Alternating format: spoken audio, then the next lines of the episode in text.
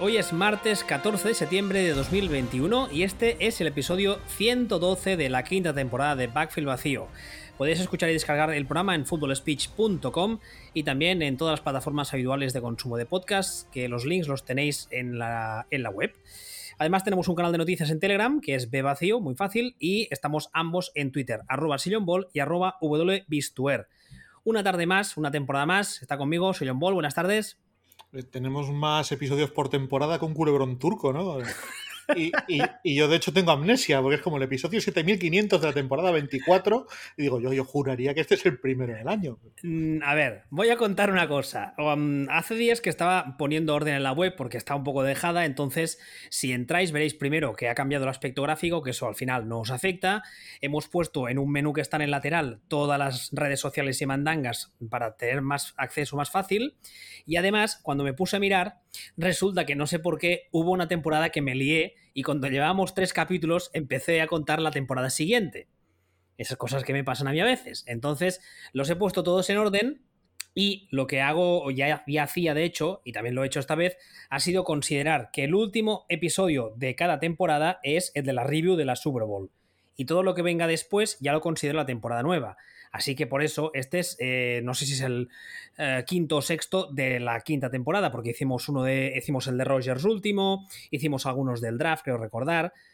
Dicho eso, si entráis en la web veréis que hay un menú arriba donde están todos los programas y cuando digo todos son todos. Fútbol Speech, los que grabamos con Ignasi, los de Axel y Roger sueltos, los Nonsense, está todo ahí. Evidentemente también los Backfield vacío. Ahora sí, ordenados como les toca, con la etiqueta que les toca, etcétera. ¿Te parece bien? a mí me da igual. Yo, de hecho, siento que toda la gente que a la que también le da igual, pues haya tenido que aguantar estos dos minutos de, escuchar esta cosa, ¿no? Pero bueno, eh, lo, siento, no ha sido culpa mía. A ver, ¿cómo es lo de las categories? Sí, esto es tu, es tu grabación y te la llevas. exactamente. No, a ver, más que nada porque sé que hay gente que aún usa la web que yo me la hubiese cargado hace tiempo, pero me han dicho varias personas que la siguen usando, entonces, pues al menos que esté decente, que esté ordenadito y si la gente quiere buscar cosas, que las encuentre fácil. Y ha sido, ha sido, eh, eh, entonces cuando me he puesto a mirar, digo, coño, pero si aquí me salté, íbamos como el capítulo 3 o 4 de la tercera temporada y no sé muy bien por qué empecé a contar la cuarta. Vale, vale, no, pasamos a hablar de fútbol americano en lugar de. a ver, ¿de qué vamos a hablar hoy? Eh, bueno, hoy vamos a hablar obviamente de la jornada número uno, que ya empezó el jueves pasado, pese a que cuando montamos el guion, aquí Señor Ball dijo, total, vamos a decir que todo lo que dijimos que pasaría ha acabado pasando. ¿Más o menos dijiste eso o no? Sí, más o menos. Bueno, también ya sabéis que cada lunes de, después de la primera jornada, lo hago ya hace unos años, está el tema del overreaction, que hay algunas que son, bueno, te sacan una sonrisilla y otras que directamente te hacen plantearte qué fuma o qué bebe o qué se pincha esa persona, pero bueno, eh, de eso también hablaremos y entonces lo que vamos a hacer hoy va a ser un repaso un poco así por encima de la mayoría de partidos porque no hay nada que nos haya llamado mucho la atención, no, no hay nada que creamos que valga la pena destacar por encima de los demás, pero en todos los partidos hay cosillas sueltas, incluso cosas que, pues eso, como dice Señor Ball, que ya dijimos y que al final, de momento, siguen el guion. Veremos luego qué pasa. Bueno, pero una cosa, no, eso, no es que sean cosas que ya dijimos. Eh, son cosas que ya ha dicho todo el mundo. No es que nosotros seamos grandes gurús. No, no, no, evidentemente, eso que quede claro. ¿eh? Cuando termina el año pasado, de hecho, este año, de hecho, este año, si ha pasado algo extraño esta primera jornada, es que no ha pasado nada raro. Apenas se han visto evoluciones que no se vieran ya venir desde el año pasado. Todo lo que ha ocurrido venía a ser lo que, lo que pensábamos que eran los equipos ya el año pasado. Era, ha habido muy poquito cambio, muy poquita sorpresa. Sobre todo ha habido muy poca sorpresa, muy poca, muy poca evolución esta primera semana. Entonces, claro, me parece rarísimo y muy destacable ver todo lo que ha pasado este fin de semana y decir, pues es que realmente a todos se le ve la explicación, le veíamos la explicación de tres meses. Insisto, no nosotros. Cualquier gilipollas que estuviera viendo fútbol americano el, el año pasado, cualquier analista de Estados Unidos, cualquier cuñado eh, bebiendo su cerveza en su casa, eh, todo lo que hemos visto lo podemos explicar con lo que ya sabíamos. Y esto sí que es rarísimo. A ver, en la primera, el primer partido de la jornada, ya sabéis que hace unos años que la NFL monta este show el jueves, eh, fue el Dallas Cowboys Tampa Bay Buccaneers, se llevaron los Buccaneers 31 a 29 Y aquí mucha historia no hay. O sea, creo que era David, que, David Light, que me decía en, en, Telegram que, que, es muy curioso que Brady lleva 21 años en la liga y aún hay gente que no entiende que no se le puede dejar el balón con un poquito de tiempo al final. Pero bueno, al final, yo hay una cosa que quería preguntarte cuando vi el partido y tal, y me acordé de ti, porque ya sé que tú eres muy fan de McCarthy, guiño, guiño. Y la verdad es que el equipo, o sea, Dallas, no me pareció tampoco tan terrible como yo recordaba. O han pasado muchos meses de la temporada pasada y me desintoxicado y no recordaba nada, pero no, no, no te daba la sensación, quizá era porque les faltaba Dak, que la temporada pasada el equipo era como más, más circo. Claro, la temporada pasada les faltaba Dak, pero los Cowboys realmente son los Cowboys que ya esperamos el año pasado. Un equipo que en ataque más o menos chuta, o puede incluso chutar bastante. Recordemos que con el señor anterior a Mike McCarthy hace dos años, ese que era una catástrofe, Dallas era el mejor equipo ofensivo de la liga, con Jason Garrett. O sea, McCarthy coge un equipo que es el mejor equipo ofensivo de la liga. Y no ha perdido jugadores, no ha hecho nada para, para dejar de serlo. Eso es lo que cabía esperar. Y también cabía esperar pues un equipo con una defensa de mierda, absolutamente basura, que son las que monta el cementerio Canelones. Bueno, pues es lo que. Es, y es lo que nos hemos encontrado. Es, al final, es un equipo que probablemente gane su división porque tiene una unidad que funcionará más o menos bien, lo que ya supone una unidad funcional más de la que van a tener el resto de equipos de esa división prácticamente. Y, y los Bacaniers, pues un poco también lo que, lo que cabía esperar y lo que sabía. Sí, en el caso de los Buccaneers no hay mucha sorpresa porque, bueno, eh, volvían o han vuelto los 22, o sea, los, titulares, los 11 titulares de ataque y los 11, los 11 de defensa, lo cual es algo que raramente pasa. Además, todo el mundo con un año más en el sistema, porque el año pasado recordemos que, que, los Bucks empiezan la temporada bastante mal y a medida que, o sea, a medida que cogen ritmo, la cosa empieza a mejorar. Y claro, el ritmo ahora ya lo llevan. Eh, parece que... Mm, tal y como empieza la temporada, van con la idea del anillo sí o sí, o sea, para ellos, si no hay anillo es un fracaso. Y bueno, pues tampoco, tampoco creo que el partido les, les, les pusiese muchos apuros, ¿no? El Dallas. No, bueno, o sea, eh, Brady hace un partido bien, correcto, o sea, ni nada de volverse loco, ni esto es una maravilla, hace un partido de, de lo que es, o sea, en plan el décimo mejor quarterback de la liga, básicamente, ese, ese tipo de nivel, todo bien, y con eso, pues le hace 31 puntos. Yendo, yendo al, con el motor 60%, le haces 31 puntos a los Cowboys. es, es así de sencillo. Lo que pasa es que es un poco injusto, ¿eh? porque yo creo que esta defensa, por ejemplo, evidentemente era una de las historias de la off-season. Ah, nos han vendido por activa y por pasiva y hemos leído muchas noticias a lo largo del año de que, de que la defensa había mejorado tanto y que había varios jugadores. Por ejemplo, tienen al novato, a Parsons, al linebacker de, Penn State, que yo estoy seguro que va a ser un excelente jugador. Y además, también hay otra cosa. En esa defensa, a día de hoy, a poco que destaques, mm, destacas mucho, porque el resto, con todos mis respetos, muchas veces no dan el nivel. Pero bueno, eso es lo que se vendió, ¿no? Y entonces es un poco injusto juzgar la defensa de Dallas igual que lo hicimos el año pasado, porque delante tenían a los actuales campeones que además son un roster que está plagado de talento. No, no me parece injusto. ¿No? me parece, injusto. No me parece injusto, bueno, no me parece que los Buccaneers jugaron jugaran apretando el acelerador. Ah, no, no, no, jugaron al ralentí, está clarísimo. Fueron al Tran. Mm, tampoco me. Y mientras que Cowboys sí que me pareció que estaban jugando yendo a por todas. Eh, entonces, eh, no, me parece injusto. Y sobre, por ejemplo, sobre el tema de. sobre el tema del novato. yo jamás en la puñetera vida voy a considerar que una defensa o un ataque ha mejorado porque le has hecho plug and play con un novato. Primero habrá que ver ese novato, cómo juega con los mayores. Y luego ya, y luego ya hablaremos, pero de, pero de entrada, no. El otro día me comentaba uno sobre, no otro equipo era, no sé, sí, que, ah, es que han mejorado un mogollón porque han drafteado a estos dos tíos. Ya, ya, que a mí que me cuentas. Y a mí que me cuentas, tío, que soy, que soy de Bilbao, que soy de la Atlética, o sea, soy experto en ver jugadores que lo petan en el filial y se pegan la hostia cuando llegan al primer equipo. ¿Qué me estás contando de draft? Hombre, a ver, ese argumento mm, es un poco cogido con pinzas, ¿eh? No, de, cogido, con, de cogido con pinzas nada. A ver, ¿cuántas veces hemos visto que una defensa entera eh, entra un pass rusher novato, novato, y el primer día ya está marcando diferencias? Y te digo un pass rusher, pero te puedo decir un DB, te puedo decir un linebacker, un tight en ataque. Hay muchas posiciones. Cuando el jugador realmente. hay dos cosas. Muy sí, pocas. Sí, muy pocas, es verdad. Pero ten en cuenta una cosa, es lo que estaba diciendo antes: que la defensa de Dallas, el nivel general, al menos lo que hemos visto hasta ahora, es de, por decir algo, no sé, 5 sobre 10, siendo generosos siendo generoso. O sea, o siendo generosos os, está, os está olvidado el 0, antes de la 5. Vale, vamos a poner un 5 sobre 10 para que nadie se ofenda mucho.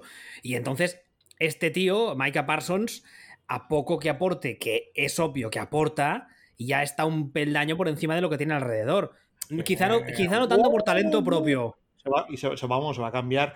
Se va a cambiar la defensa cojonantemente con un linebacker escogido en el puesto 12 del draft. Yo va, creo pasar, que sí. va a pasar automáticamente a ser los Bears de los años 80. Overreaction Monday es esto. Que estás les estás crucificando por un partido que han perdido, pobre gente. No, no, yo les estoy crucificando por toda la temporada pasada.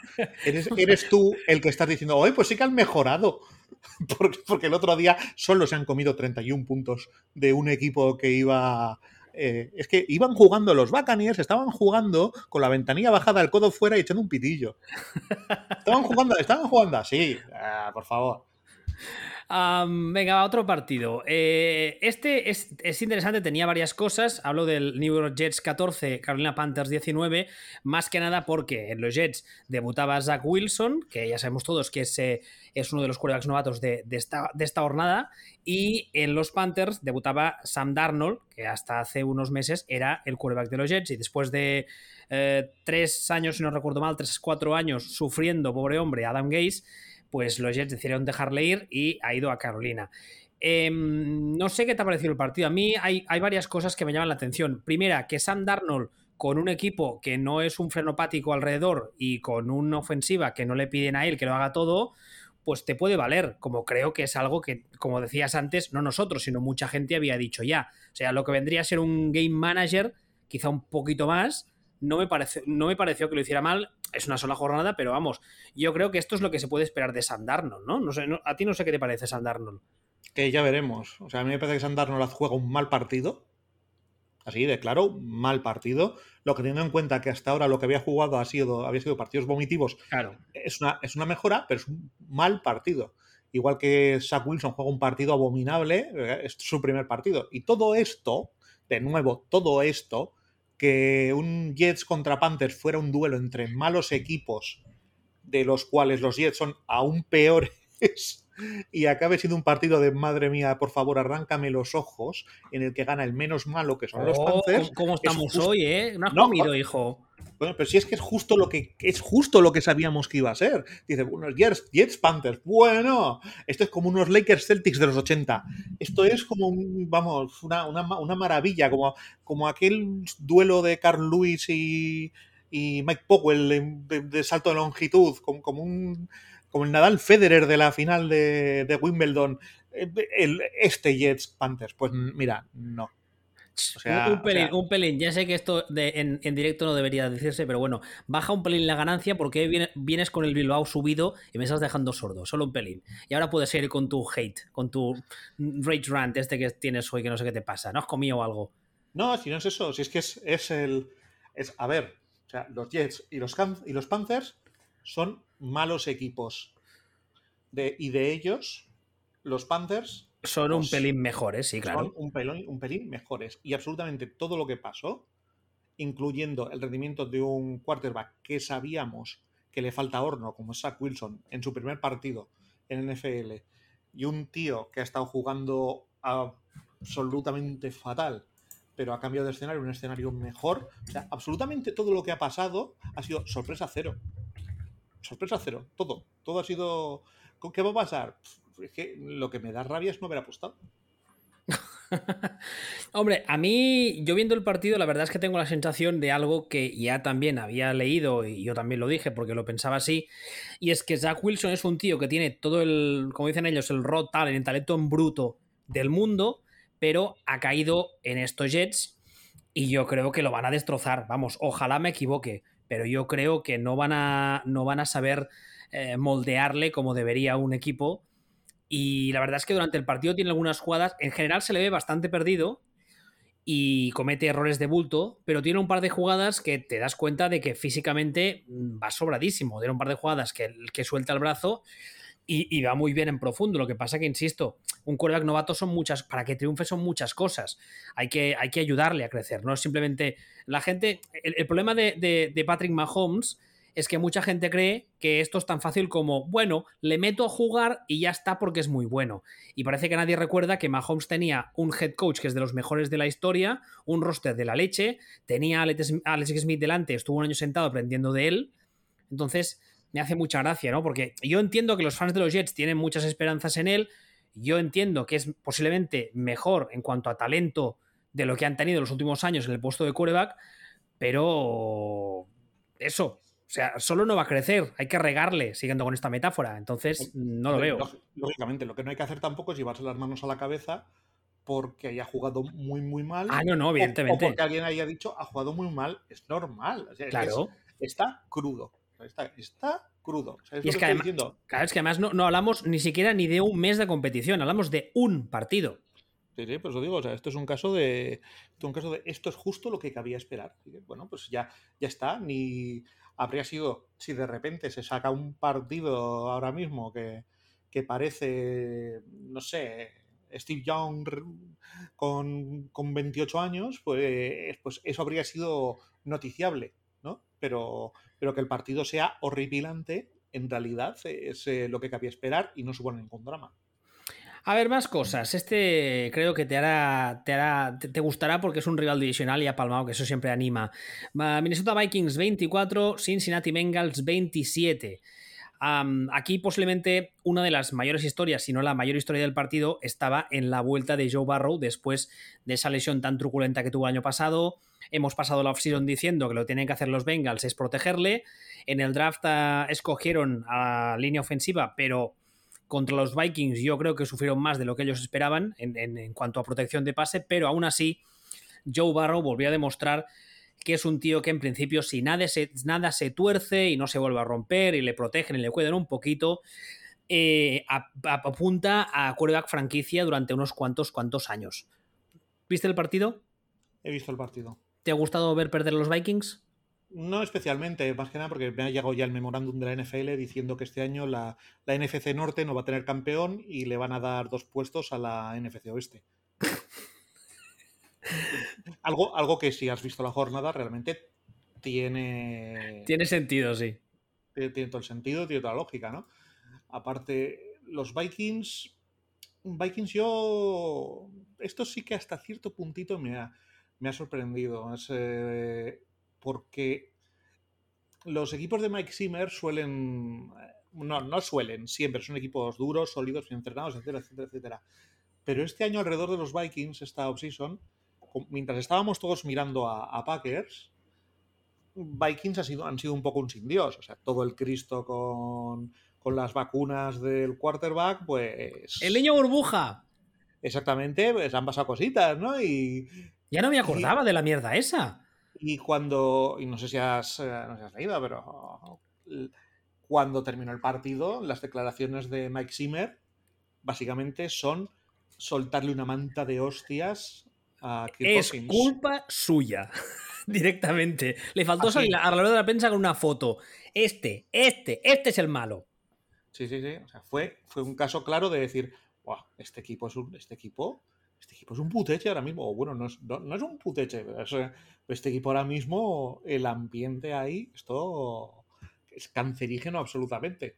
Entonces, una vez que, una vez que ves eso, eh, que los que Bengals fueran hacia arriba y más un poco con, con lo que han intentado hacer y con la vuelta de este y tal, bueno, bien, recordemos, recordemos que el quarterback de Bengals no es, eh, sí, es un chaval de segundo año, pero no es un chaval de segundo año de 20 años. Que está ayudito ya, ¿eh? Este, Joe, este, Barrow. Este, Joe Barrow. Este tiene trampa. Este tiene, este tiene bastante más trampa de la que parece. Porque, normal, porque normalmente, o sea, no talludito, súper talludito, pero para haber sido seleccionado cuando ha sido seleccionado, mm, es, se ha seleccionado, digamos, mayorcito para lo habitual. O sea, es un chaval que cumple... Sí, cumple 25 el 10 de diciembre. Por eso te digo, o sea, y es recién llegado. Y, tiene, y se va a plantar año. en 25 años ya. O sea, normalmente, eh, cuidado, cuidado con estas cosas. Yo el año pasado me acuerdo que lo decía, decía cuidado, ojo, que George Rosen es de esta edad, básicamente. O sea, cuidado, cuidado con esto, que tiene, que este tiene unos cuantos añitos más que, que Jordan Love, por ejemplo. Entonces, eh, de cabeza, pues lo normal es que esté más hecho, sea más plug and play. De hecho, el año pasado, cuando jugó antes de que antes de que le partieran por la mitad, pues ya se, ya se veía, ya tenía más o menos esa percepción de, este chico está más hecho psicológicamente y en, los aspectos cerebrales, digamos, del, juego, y se podía esperar. Y, y, Vikings el año pasado ya fue un equipo con problemas. Ya fue un equipo que rindió, vamos a decir, por debajo de lo que es. Fue un equipo de 7-9, Vikings, y con todo el cipostio que ha habido este verano, pues es posible que de 7 se bajen a 5. O es posible que se queden en 7 porque el resto de equipos de esa, de esa división da asco barra paina. Eh, tú que controlas de contratos y números, recuérdame, el año que, o sea, cuando termine esta temporada, ¿Cousins es cortable sin tener que soltar mm, medio estado? ¿O aún no? Mm, pues espera que te lo digo. Es que, es que la, sensación que tengo, a ver, aquí pasan dos cosas. A mí me suena que sí. ¿Verdad que sí? ¿Que ya, ya pueden soltarlo sin tener que hipotecarse? Eh, no. ¿No? ¿Aún no? No, no, les queda el año siguiente. ¿Cuánto pues dinero palman si lo cortasen? O sea, si deciden deshacerse, de, coño, deshacerse ahora de él cuando termine esta temporada. No, no palmar, pero en dinero muerto unos 45 millones. Joder, ay, Hostia, es mucha pasta eso, ¿eh? Es que, a ver, también está una cosa, esta, esta off-season, precisamente lo hemos visto en dos casos, en el caso de, de Goff y en el caso de Wentz, que hay equipos que cuando tienen muy claro que ese jugador no, no les conviene, prefieren palmar pasta y quitárselo de encima para empezar otro proyecto nuevo. Pero es que 45 millones es más de lo que palmaron con Goff y con Wentz, ¿eh? Hombre, a ver, podrían traspasárselo a alguien. Sí, claro, podría, podría picar a alguien, sí.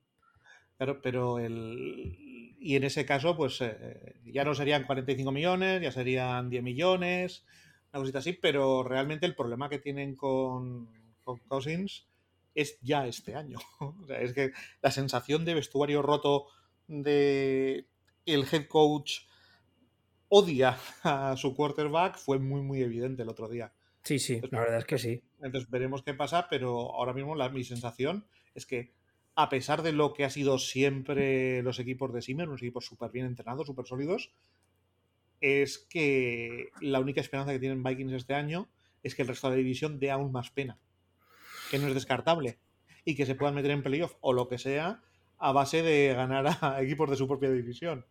Pero, ¡buah! Esta va, a ser la nueva NFC este, me parece. Oye, por cierto, eh, los Bengals, yo antes de empezar esta temporada, yo creía, vamos, sigo creyendo que el, competir por la división, etcétera, en principio no no debería, ser su objetivo a corto plazo, pero. imposible, imposible.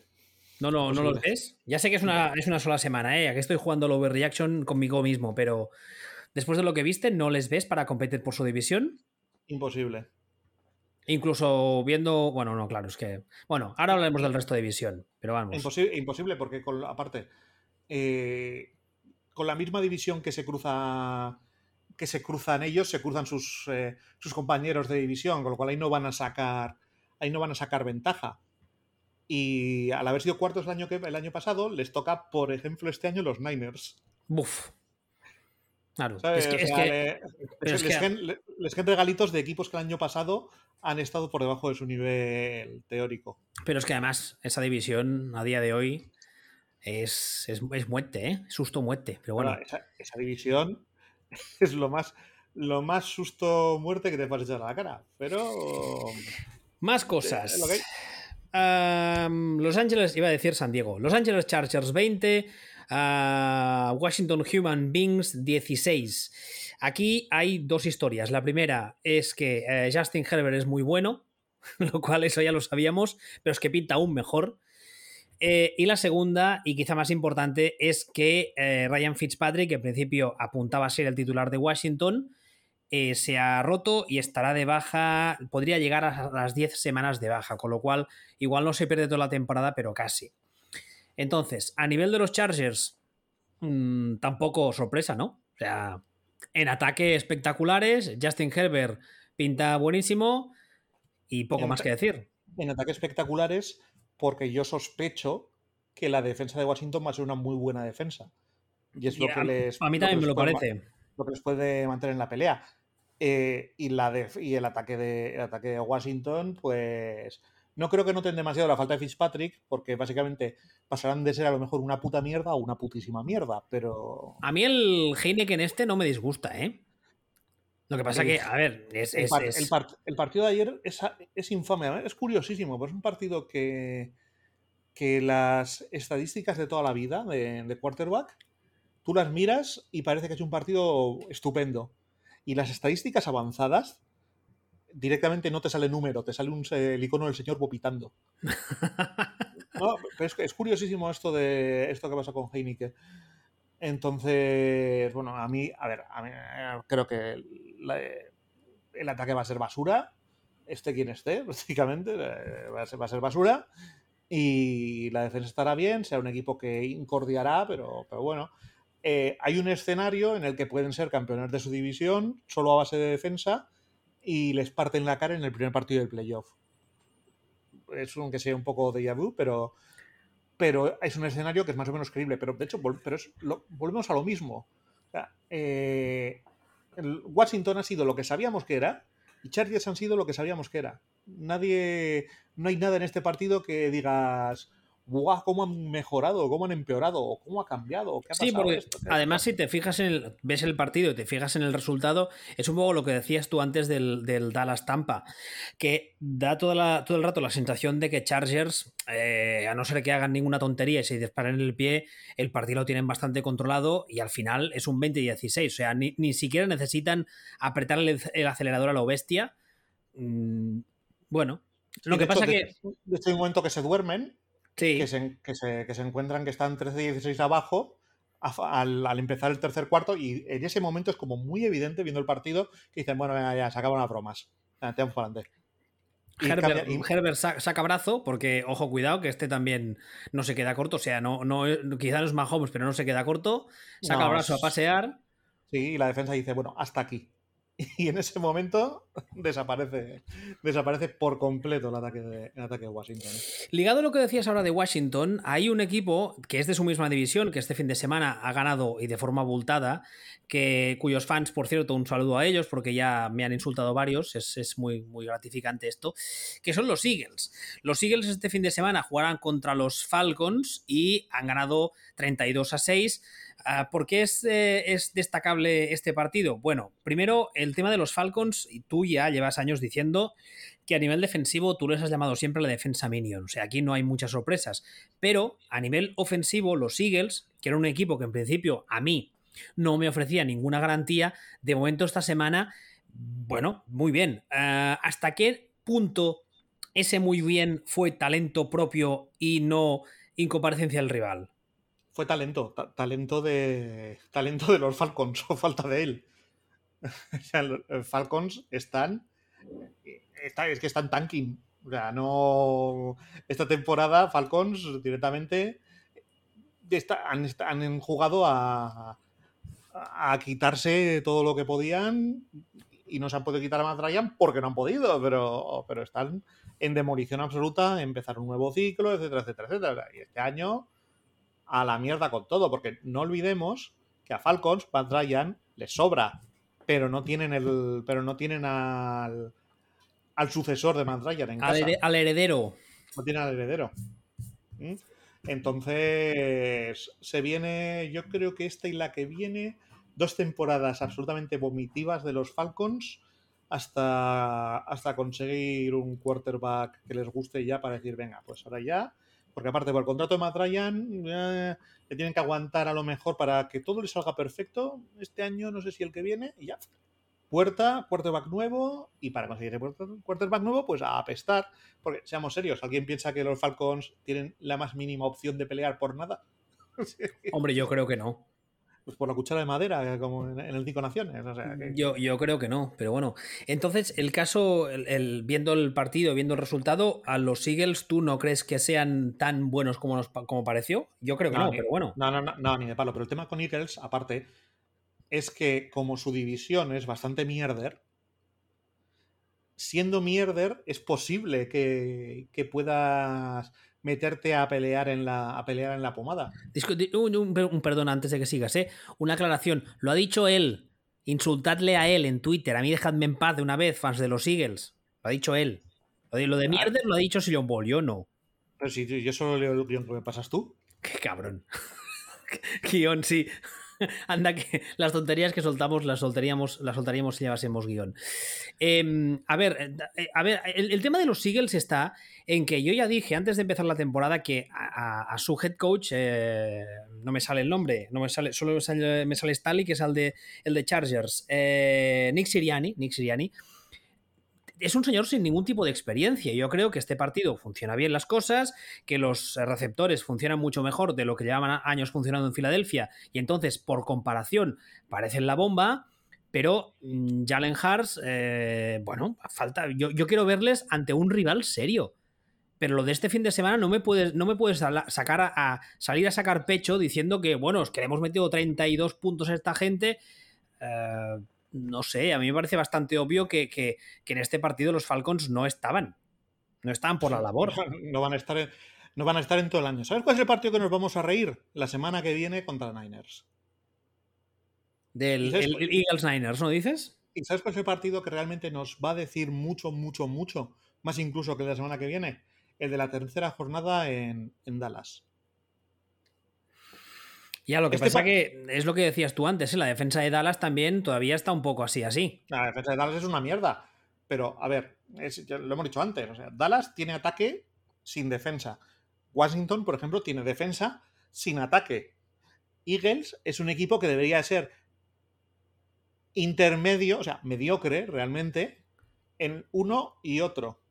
Y ahí puede haber un y ahí puede haber, pues realmente es que, es que una división que está en juego. Yo entiendo que lo suyo es que la gane, que la gane Cowboys.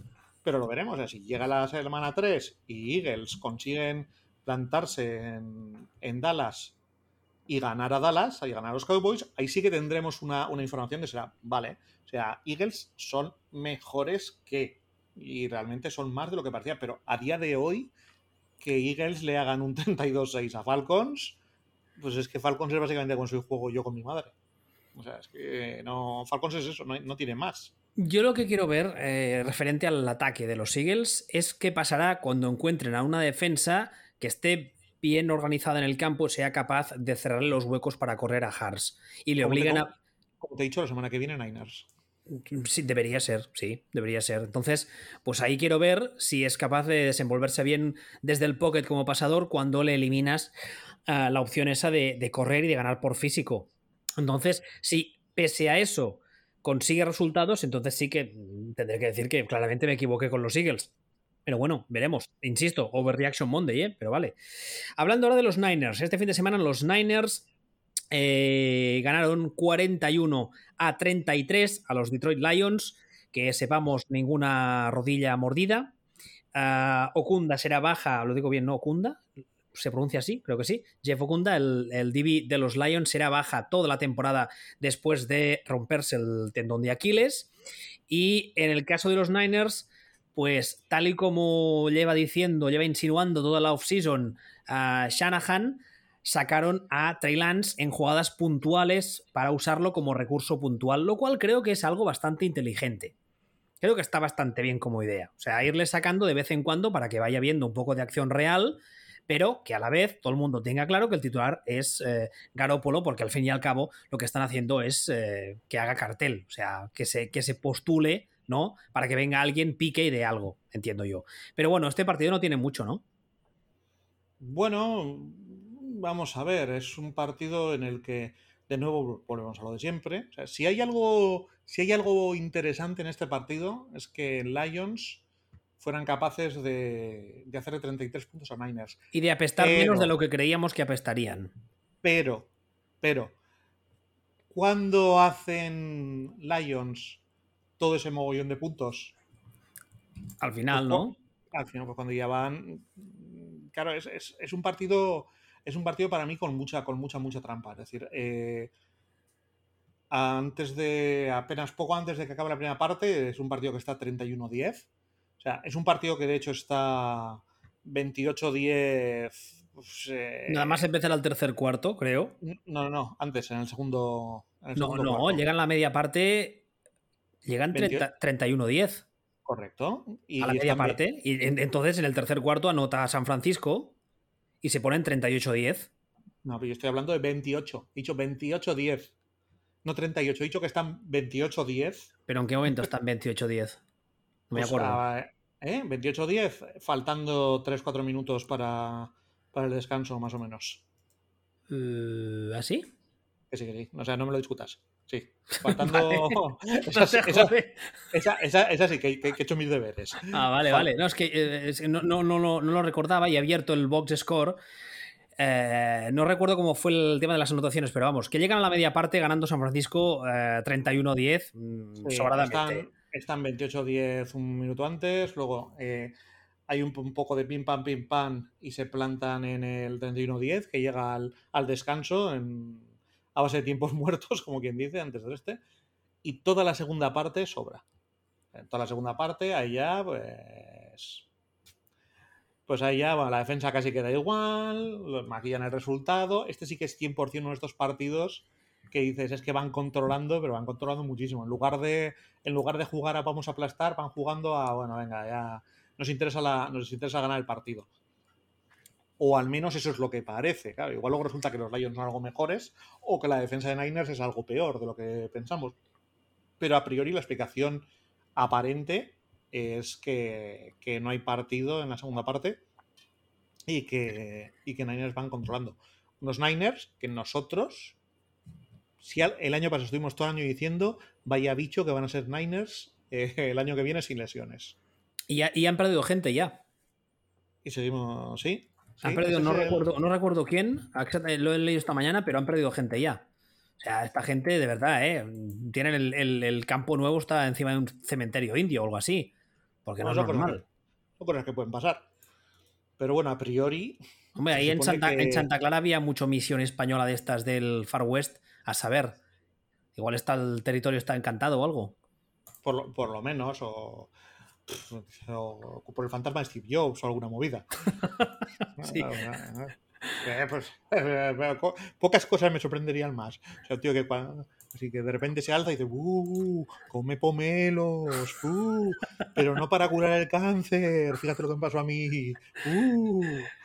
Ah, ah, sí, a Mostert, uno, uno de los running backs, porque ya sabéis que tienen varios, eh, va a estar de baja mínimo ocho semanas después de sufrir una lesión en el cartílago de la rodilla. Y eh, Jason Barrett, eh, defensive back, se perderá todo lo que quede de temporada después de una rotura en el ACL, en el ligamento anterior cruzado. O sea, ya llevan dos. Acaba de empezar la cosa y ya llevan dos lesionados. Uno de ellos que ya no volverá este año. En, ¡Viva! realidad, en- en realidad uno, porque los running back don't matter. Bueno, ya, pero ya me entiendes. Sí, no, no, pero ser un running back. Pues no sería. pues, vas, vas por la calle, coges al primero el señor con. No sé, coges a Dama Traoré, que te lo encuentras por ahí, le dices, ponte el casco, coge el balón y a correr. Y ya está. Y 8 yardas por carrera. Pero Está- bueno, eh, ¿contra lo quién que- juegan los Niners la semana que viene? Deja que me Con- contra Eagles, que lo acabamos de decir. Ah, es verdad, es verdad, es verdad. O sea, ahora eh, por eso me sonaba. Será interesante ese partido, ¿eh? Para ver el estado de ambos. Lo- todo lo que no sea que gane Niners con relativa comodidad, habrá que ver, habrá que ver por qué es. Pero a priori debería ser pim pam, pim pam, pim pam. Bueno, Salvo, salvo que, salvo que estemos equivocados y Niners no sean el bicho que creemos que van a ser o que son. Y, o Eagles, efectivamente, eh, de la nada resulte que son, que son buenísimos porque lo- todos los tíos que han drafteado son todos Hall of Famers. oye, podría pasar, ¿eh? Sí, podría pasar. En esta vida más, co- más cosas más raras se han visto. No, cosas más raras no se han visto, pero no hay ninguna ley física que lo prohíba. Vale, a ver, más partidos. Mira, este me interesa comentarlo contigo más que nada porque eh, uno de sus eh, protagonistas, ya hemos hablado de ellos eh, el año pasado muchas veces, y además eh, en el caso de su head coach, tú ya avisaste en los programas que hicimos esta, esta off-season que pese a estar en la, en la lista de posibles despedidos, eh, era un entrenador bastante infravalorado. Hablo de uh, el Payaso, alias Chris Kingsbury, que es el head coach de los Arizona Cardinals, que esta semana ganaron 38 a 13 a los Tennessee Titans. De esta victoria de los Cardinals, que además en ataque jugaron bien y que el marciano Marvin tuvo un buen partido y tal, ¿qué sacas tú? Absolutamente nada. El año pasado ya nos hemos dedicado a decir la gente es gilipollas por estar criticando a Clint Kingsbury y nos hemos dedicado a decir eh, ojo que los Titans están jugando bastante peor de lo que marca su récord y su todo y están ganando demasiado de chiripa y cuidadito, cuidadito. Pero tienen a Derrick Henry. Ese es el que menos importa. Que corre mucho. Lo, que importa aquí, lo que importa de verdad aquí, es que Tannehill soltó una mierda de partido indecente. Sí, eh. La verdad es que sí. Puso un huevo cantidad. Indecente. Y sorprendiendo mogollón, una, una cosa realmente extrañísima, resulta que cuando el quarterback juega mal pierdes. Pues no lo entiendo, porque tienen un running back muy bueno. Es que los running back importan mogollón, ya lo vemos. Entonces, cuando el quarterback juega mal, palmas. Vaya leche, le soltado el micro. Le hostia al micro. ¿Qué ha sido eso para añadir dramatismo al argumento o algo? Por, lo menos. Pero esto, y, y, los Cardinals, lo mismo. Además, Cardinals sí que es un equipo que este verano se ha reforzado y se ha reforzado de verdad. No en plan, hemos drafteado un linebacker interior con el puesto 17. No. hemos, fichado, gente que sabe jugar a esto. Hombre, yo ya dije que eh, en su momento cuando se anunció me dejó un poco sorprendido porque era un nombre, en la franquicia no sonaba entre los futuribles cuando ficharon a JJ Watt, pero la verdad es que la pareja que puede formar y la ayuda que puede, que puede darle a Chandler Jones, como hemos visto esta semana, que solo ha sido una semana y los Titans estaban jugando muy mal, es cierto, pero Chandler Jones tuvo un partido de récord y yo estoy convencidísimo de que si ambos, ya no digo el resto de defensa, ambos se mantienen sanos, este año JJ Watt puede serle de muchísima ayuda a Chandler Jones, que después de dedicar a hacer lo que le dé la gana, básicamente porque el año pasado era casi casi el único pass rusher un poco decente de esa defensa y muchas veces, por no decir todas, se encontraba con dobles bloqueos y triples bloqueos. Claro, ahora no pueden hacerlo. Exactamente, ese es el tema. Por eso es lo que decimos yo de es que hemos... No, no, no. Esto es. Tienes, tienes un tío como Chandler Jones al que le están haciendo la vida imposible. Fichas allí igual, lo pones ahí al lado y dices, pues ya no le podemos hacer la vida imposible. Porque si tapas a uno, te fornica el otro. Si tapas al otro, te fornica el uno. Y esto es lo, y esto es lo que hay. Esto es un equipo, que decíamos, que es que nos hemos hartado de decirlo. Eh, está Krusty. Hace, lleva dos años. Krusty no lleva más. Ahí en, los Cardinals. Cogió un equipo de mierda. Lo está. Lo ha disparado hasta, hasta el 8-8, digamos, hasta, hasta, la zona de, hasta la zona de nadie. Y ahora mismo, pues que está, está tirando para arriba, para arriba, para arriba. Y decimos, Titans, pues eso sí, el año pasado tuvo unos, tuvo unos problemas en defensa gordísimos y claro, en el momento que, se te cae la defensa y tú, tienes, y tú eres un equipo con un head coach y todo que va por la vida de soy old school, pues problemillas. El año pasado problemillas y si no han cambiado nada, pues este año problemillas multiplicado por 700. Yo creo que curiosamente este partido que enfrentaba primero a un head coach que la temporada pasada tenía mucho crédito con otro que está sonando para muchas quinielas de que le despidan, justo no, está sonando. Eh, y yo creo precisamente que a Mike Bravel este año se le pueden caer mucho, muchas caretas y en, cambio en el caso de Cliff Kingsbury, si sigue jugando así el equipo, mucha gente se tendrá que comer sus palabras. Porque, insisto, no es que lo inventásemos nosotros, cuando hicimos el programa ese ya lo dijimos, es que estaba sonando en todas las quirinas para ser despedido. Solo llevamos una semana y también está en una división un poco complicada. Pero realmente tengo muchas ganas de ver lo que hacen estos Cardinals durante esta temporada porque creo que pueden ser uno de esos equipos que la gente como que no les tiene mucho en cuenta, están ahí tapaditos, pero dentro de la defensa lo que decías tú ahora, de que han, cogido piezas que realmente necesitaban. Y parece ser que el marciano Marvin, oye, está funcionando, que a mí me sigue haciendo sufrir cada vez que le veo correr, ¿eh? O sea, una cosa no quita la otra. Yo cada vez que le veo correr subo más que una madre. le, veo así chiquitito y digo, ay, ay, ay, que lo matan, que lo matan. Es como ver a Carlton correr, pero bueno. Sí, ¿no? Y el, y el. Y bueno, y volviendo a los Titans, pues un poco lo que decimos el año pasado fue un, e, equipo que, hizo un 11-5, que tú mirabas los partidos y mirabas los rivales y decías, eh, normal que hayan hecho 11-5, de estos equipos que decimos nosotros que no han ganado a nadie, porque, porque, es que no ganan a nadie, como quien dice, y, y, que realmente estaban ganando los partidos por los pelos, estaban perdiendo partidos con los Bengals y cosas así. O sea, había muchas señales y muchas eh, advances de stats de estas que te decían, cuidado que esto no es un equipo 11-5, es un equipo que saca un, que tiene, ha llegado a 11-5 porque su división es basura y, y hay que ponerlos entre paréntesis. Así que se plantaron a jugar luego en playoff contra, eh, contra Ravens y le dieron un guantazo en toda la boca. Hablando de resultados que quizá han sorprendido este fin de semana, tenemos el Pittsburgh Steelers 23, Buffalo Bills 16. Capachao. Este, es el, este me parece el partido más interesante de todo, de todo el fin de semana. Sí, pero no te, vaya, no te vayas lejos, que no se te oye. Es que si me acerco le meto hostia al micro. Eh, Porque hoy vas con el Bilbao subido, ya te digo, no has comido algo. Con, el Athletic subido, sí. El... A mí este me parece el partido más interesante de, todo el fin de semana el que más cosas nos han dicho. Por una parte, yo tenía la sensación de que había una posibilidad real de que Steelers se cayeran del todo bueno, eh, la película de los Steelers está en que esa defensa está ultra mega enchufada, o al menos es lo que pareció.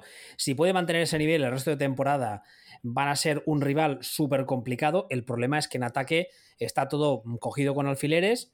Y, ya, ya, ya, ya. Es que es lo, mismo que. Pero es que no, tienen talento en ataque. Es que en, ataque, es, eh, en ataque es una castaña. Pero tiene, tiene a Big Ben que ha perdido peso, ha hecho dieta el partido que hace es infame también. ¿eh? pero está más delgado, dice él, porque francamente eh, yo le veo y no, no, no, no, pero bueno. No, no, no. O sea, el partido es horripilante, el partido que hacen. Absolutamente, absolutamente horripilante. Pero bueno, la defensa, eh, lo normal es que una defensa de primer nivel dure, dure dos años. Esto es algo que está más que estudiado.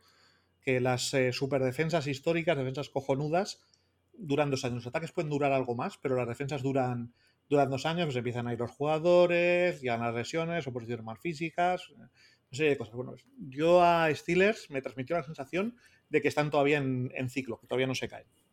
Es que, yo, yo viendo el partido les vi mejores incluso el año pasado. Sí, no sé si es porque están frescos, porque es la primera semana, la primera semana y no, no hay lesionados y no acumulan cansancio y tal, pero es que les vi enchufadísimos. Y los Bills, y ahí es donde me, me llamó la atención, me llamó mucho la atención el partido de, de Josh Allen. Sí, porque lo termina un poco mejor, pero cuando empieza es en plan, ¿este quién es?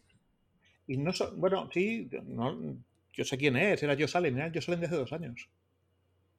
Ya bueno, pero en principio no, el año pasado ese señor lo, había, lo, había, dejado atrás. Ya, pero Allen es un, es un unicornio ese no, no hemos visto. O sea, cuando hablamos de unicornio es porque ya lo hemos explicado bastantes veces, nunca un, alguien que ha jugado tan absolutamente mal, especialmente tan absolutamente mal en precisión, en accuracy, que dicen ellos, ha conseguido ser un quarterback de primer nivel de forma estable. Nunca, jamás, absolutamente ninguno. Cero. Cero. O sea, Amagogov no lo consiguió. Yo salí en el año pasado, hice una temporada borderline eh, MVP. O sea, realmente, realmente se salió de una forma, de una forma escandalosa. Y de repente lo que hemos visto ahora es otra vez el, el Josh Allen, quiero decir, porque no es que jugara mal, hay mil formas de jugar mal. Josh Allen volvió a tener problemas de precisión. me pareció curiosísimo porque yo ya no sé qué esperar de ellos Allen. O sea, yo entiendo que lo normal es que se quede arriba en el, en el buen nivel, pero es un chico con el que vamos, con el que vamos a ciegas. Puede, de hecho, de hecho, lo normal sería que rebotara y volviera a ser que hiciera un Goff, ¿no? Que es lo que han hecho hasta ahora todos los que de repente un año de la nada lo han petado, pues han ido para abajo. Yo creo o sea, mi sensación es que, que debería quedarse arriba. Pero me pareció interesante lo mal que jugó y por qué jugó y por qué jugó mal. Porque no fue, o sea, porque puedes decir, es que la defensa y tal, digo, ya, ya, pero es que cuando estaba, cuando tenía tiempo, lanzaba mal. O sea, no es que tuviera todo el partido encima de las orejas a ti Watt. Es que incluso cuando tenía tiempo, cuando tenía tiempo, lanzaba como el culo. Y me pareció interesantísimo. O sea, no interesante de o quiero que pase, no o quiero que pase, esto tal, no, sino, sino este partido hay que anotarlo porque a lo mejor nos está diciendo, nos está diciendo algo de cara a futuros ellos salen, o a lo mejor sencillamente se ha levantado con dolor de muelas. Claro, podría ser. ¿No? Pero, pero el partido que ha jugado y con el tipo de fallos que ha cometido, que han sido los de la versión joven de ellos salen, me pareció, me pareció interesantísimo. De tal forma. ¿A quién le viene? A los Bills. Estoy intentando buscar el calendario, pero no lo encuentro. ¿Dónde estás? Buffalo. No, a los Dolphins. A los Dolphins. Bueno. Bueno. ¿Te, ¿Te, parece que hablemos de los Dolphins ahora, ya que sacas a los Dolphins? Ni que sea por encima. Vale, una cosa sobre los Bills. Para mí, otra vez, no sé cómo lo hacen, tienen un calendario de puta madre. Llevan como tres años que cada vez que los veo digo, ¿qué calendario más de puta madre tienen? Mira, yo qué sé, los, el, el, karma les devuelve lo de las cuatro Super Bowls perdidas o algo así. Sí, bueno, se, se cruzan con la división de tus Texans. luego, luego hablaremos de ellos. Eso, eso mejora el calendario de cualquiera. sí, por, por, desgracia sí. A ver, ahora hablamos de los Dolphins. Los Dolphins este fin de semana jugaron contra los Patriots eh, y ganaron los Dolphins 17 a 16. Era el debut de Mac Jones en el caso de los Patriots la vuelta de, de, de, Tua en el caso de los Dolphins, después de toda esta offseason de rumores y de para arriba y para abajo y tal y cual, y que si Sean Watson. Y en el caso de los Patriots, bueno, pues Mac Jones, no, no sé a quién leía hoy o ayer que decía que el problema es que uh, Mac Jones daba la sensación que le habían hecho jugar con los ruedines, con el freno de mano echado.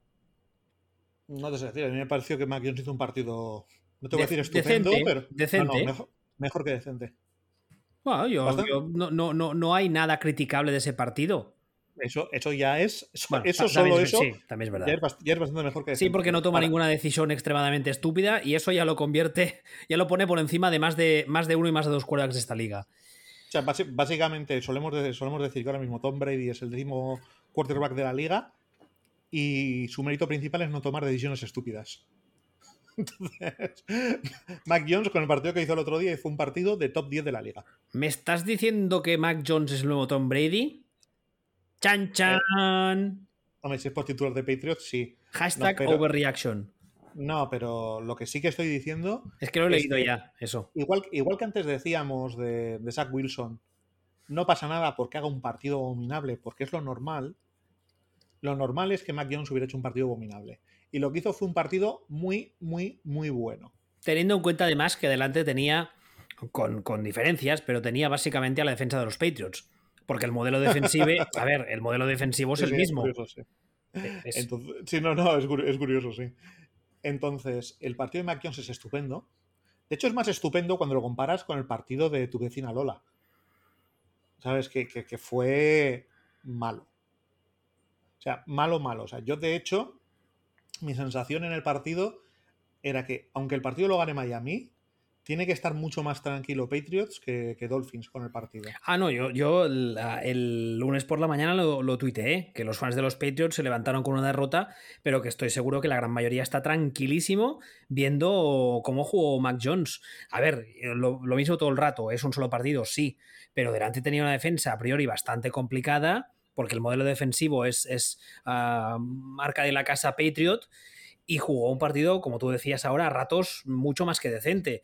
El caso de Tua, de, yo la verdad es que le vi mucho mejor que el año pasado, porque ya me pasó en Precision. El año pasado, la sensación que tuve, analizándolo uh, biomecánicamente, digamos, es que la lesión de cadera quizá llega a un punto en el que estaba perfectamente curada a nivel físico, pero él a nivel psicológico todavía estaba renqueante, que eso pasa mucho. O sea, no sé, no se fiaba al 100% de su cuerpo. Y en cambio, esta semana yo le vi lanzar unos pases cojonudos. Lo que pasa que una cosa es lanzar el pase, o sea, eh, el pase en cuanto mm, técnicamente puede estar muy bien tirado, y otra cosa es la lectura que hagas.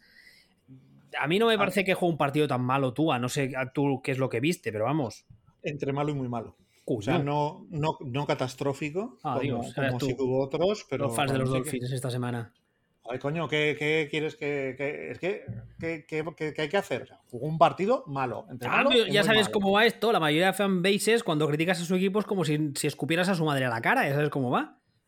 Ya, pero es que no es así. O sea, es que aparte tienes 78.500 estadísticas que las puedes mirar, que hay algunas que poco más o menos que te dicen, esto es un partido malo. O sea, mira, me voy a buscar el, el QBR, el, el quarterback rating. El quarterback rating es una estadística que va de 1 a 100. ¿No? De cómo, cómo es más o menos el. cómo ha sido el rendimiento, ¿no? Bueno, pues Mac Jones ayer hizo 75,1 y Tua hizo 39,8. Y ya, y ya está. O sea, es que dices, no, pero ¿qué tal? Es que, bueno, vale, pues me tendrás que defender que, esta estadística que, que falla. A mí. defiéndeme, lo que quieras, pero yo vi el partido y lo que yo vi se corresponde con, la estadística. A mí hay una cosa que me mosquea un poco de Tua. Volviendo a todo este tema, no voy a entrar ahora porque es de hace meses y ya lo hablamos en su día. del tema de, Miami hablando con, con, Houston por Dishon Watson y tal. Y es que, como se suele decir siempre, estos tíos le ven entrenar cada día. Y la mayoría de equipos, cuando ven entrenar especialmente a un quarterback y ven que tiene algo bueno entre manos, lo, ves enseguida, es fácil verlo.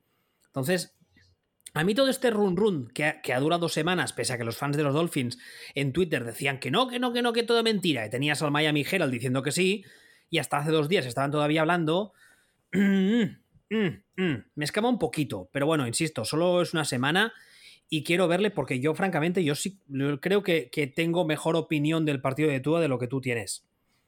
De lo que yo y las estadísticas. Bueno, vale, pues sí, para ti la perra gorda. Va, hablemos de Houston, va, ni que sea de pasada. Jacksonville Jaguars 21, Houston Texans 37. Aquí hay dos historias. Yo, solo tengo, yo, para mí solo aquí solo hay una historia. A ver, ¿cuál es? Urban Meyer, LOL. Ya, bueno, yo iba, iba, por ahí. La primera que iba a decir es que Urban Meyer apesta. Y yo, francamente, creo ya lo he dicho muchas veces que la NFL le va muy grande y de hecho uno de mis argumentos habituales cuando hablo de head coaches que pasan del college a la NFL, si no tienen experiencia, es que no es lo mismo tratar con chavales de 17 y 18 que tratar con señores adultos. Y hace apenas una semana se filtró una noticia diciendo que en la organización hay jugadores y hay entrenadores que digamos que ha tenido sus más y sus menos con Urban Meyer por la forma en que les trata. Eso para empezar. Yo creo que este proyecto va a fracasar y el, a mí lo que me preocupa es que no se lleve por delante a Trevor Lawrence, que este partido, pese a que juega a ratos juega mal, nos ha demostrado. A ratos. Bueno, no, no, no, no, no. A ver, en general no puedes decir que el partido al 100% es malo. Yo creo que no. Tiene jugadas que están, están bien ejecutadas, tiene buenas lecturas, tiene buenos pases, se ve que físicamente es lo que, lo que creíamos que era. Lo que pasa que a nivel general sí que es verdad que es un mal partido, sobre todo teniendo en cuenta que la defensa que tenía delante, yo francamente, de la defensa de Houston este año no espero nada. Y, y este partido en general de Houston me sorprende, porque sí que Jacksonville está a otra guerra pero Houston ya sabemos todos la offseason que ha tenido. Y ya sabemos todos quién tiene de cuerda, que, tiene de head coach. Y la verdad es que yo esta victoria tan, entre comillas, abultada, no me la esperaba. Yo, a ver, de hecho, ahora van líderes de la división, lo cual es en plan eh, Doctor Strange, Universe of Madness un poco, ¿eh? quedarán, último y anteúltimo. Ya, ya, ya, bueno, pero siguen yendo líderes. esto es, este es el partido este que hay en las clasificaciones para la Eurocopa, el San Marino Andorra, ¿sabes? San Marino Gibraltar. Y te. Ha ganado San Marino. ¿A quién? No, bueno, en realidad San Marino no gana nadie nunca. Ha ganado Gibraltar. ¿A quién? A San Marino. Ah, vale y en este caso, también vamos a contextualizar un poco. Para mí el, partido es horripilante. Lo que pasa es que es un partido horripilante que está 27-7 en el descanso y que Urban Meyer solo se le ocurre poner a lanzar a su quarterback novato que también le falta un poquitín de horno, no tanto como, no tanto como a otros, pero todavía no está hecho del todo, le pone a lanzar 51 veces. Pues normal que su partido sea bochornoso. O sea, normal, pero es que yo le echo más le echo la culpa a Urban Meyer. Pero es que, es que, además ese roster no tiene nada ¿eh? en ataque. Nada, nada, nada, nada. Pues os digo que no le echo la culpa. El partido es horrible, pero aquí me parece que sí que hay un tema de contexto muy claro. Por cierto, que antes se me ha olvidado comentarlo, cuando hablábamos de, de Steelers y Buffalo Bills necesito que me expliquen por qué le ponen a lanzar 51 veces a Josh Allen en un partido que no van perdiendo de forma catastrófica. Porque al final es un sin Dios que Jacksonville lance 51 veces, pero es que tiene el partido perdido y ya es, bueno, pues lanzamos y a lo que pase. Pero Josh Allen lanza 51 veces en un partido que está básicamente empatado. Eh, o, incluso que van ganando por momentos. Entonces Hashtag dimisión. Ah, no, no, calla. No, es el otro. Es el otro. O sea, no, no, no, entiendo por qué. Pero esto sí que me parece también. A la hora de decir por qué ellos salen a jugar un partido de mierda, pues a lo mejor la culpa no es tanto suya como de los que tiene por encima. Visto lo visto, lo visto y visto este número. Pero bueno, volviendo al, al Houston Jacksonville, mm, Urban Meyer LOL ya, ya llevamos desde que lo ficharon, nosotros dedicándonos a decir Urban Meyer LOL, a empezar a jugar y Urban Meyer LOL, Lowell, ya está. Sí, a mí insisto, a mí lo que me da miedo es que se lleve por delante el talento de, Trevor Lawrence. Bueno, pues porque dudo mucho que Shaka Khan le dé este año el que viene para cargárselo todo. Dudo mucho, yo creo que mínimo le dará tres años con el rollo de que es un proyecto en construcción, bla, bla, bla. Y todos, todos hemos visto mil veces en la NFL como en tres años un quarterback novato recibiendo palos y jugando mal, se lo, eh, cargan.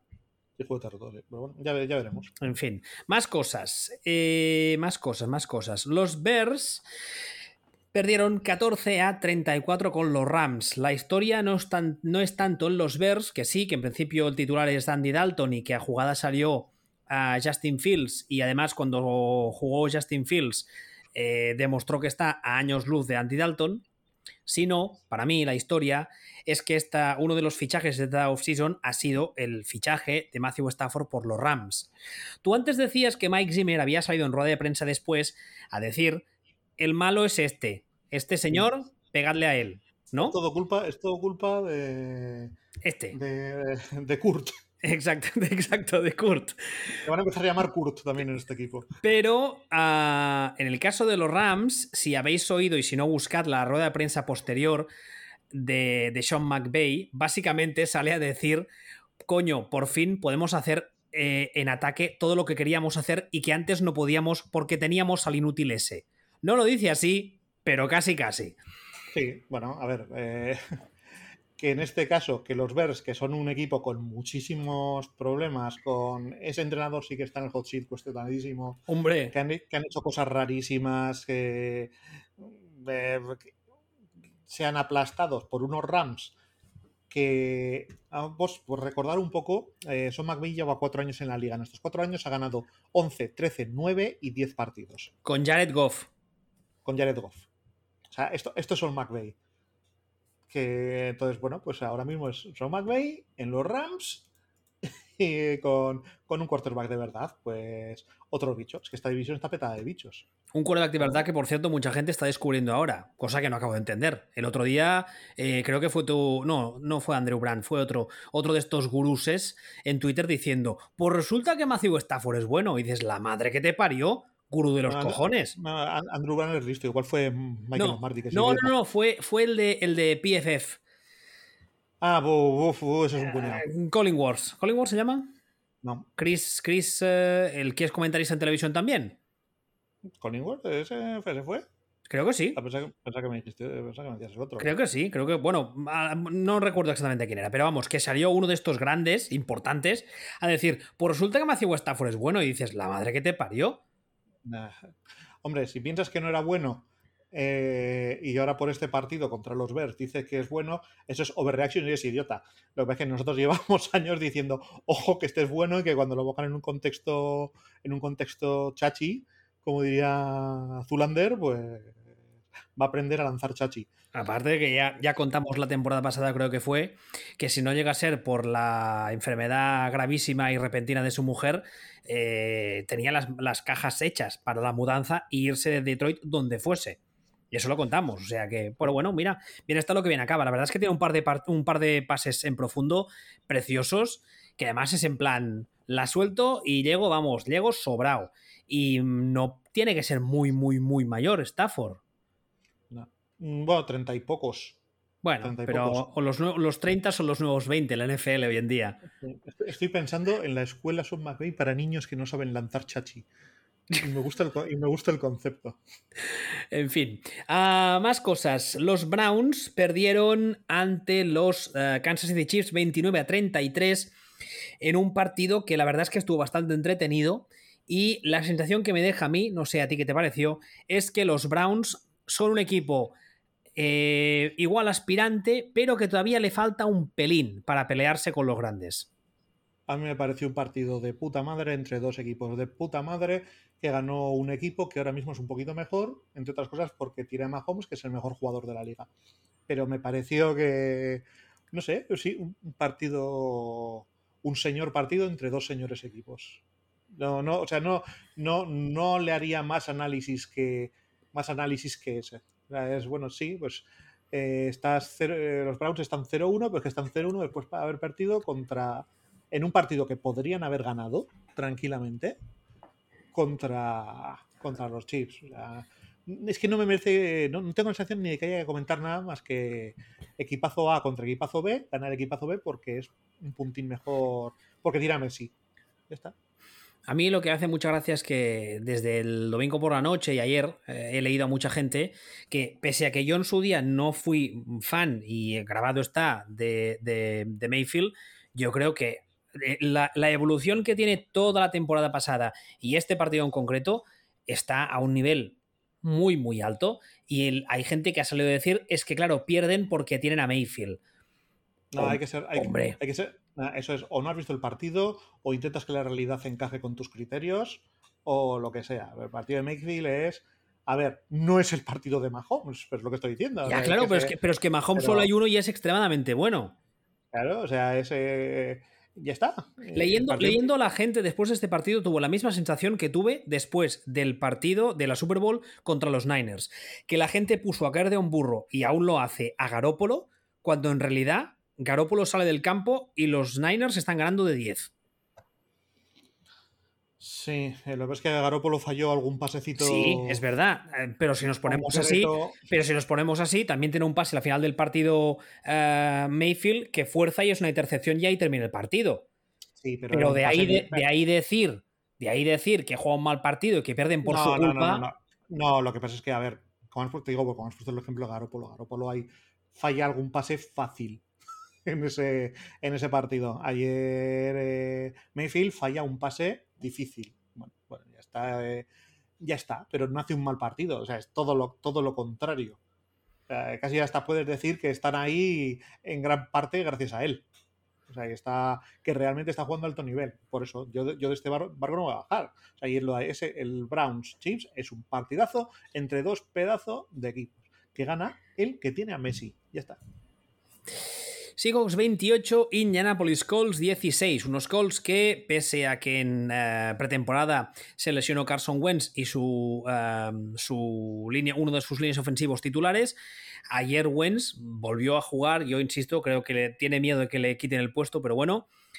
en el caso de los Seahawks, yo ya dije cuando hablamos eh, los programas que hicimos esta pretemporada y hay mucha gente que ha hecho este paralelismo en Twitter estos días, estas semanas, que eh, Russell Wilson empieza la, preseason o la off-season puteadísimo diciendo me quiero ir, me quiero ir, le traen un par de piezas que necesita y de repente eh, está contento y feliz y ahí ayer creo que se, se, o el domingo vamos, creo que vimos por qué pedía ayuda y creo que vimos lo que es capaz de hacer con más ayuda.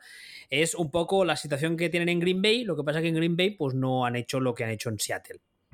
mucho más complicado. No, no me saques ese tema. no, si bien lo estoy dejando por el final, no te vas a salvar.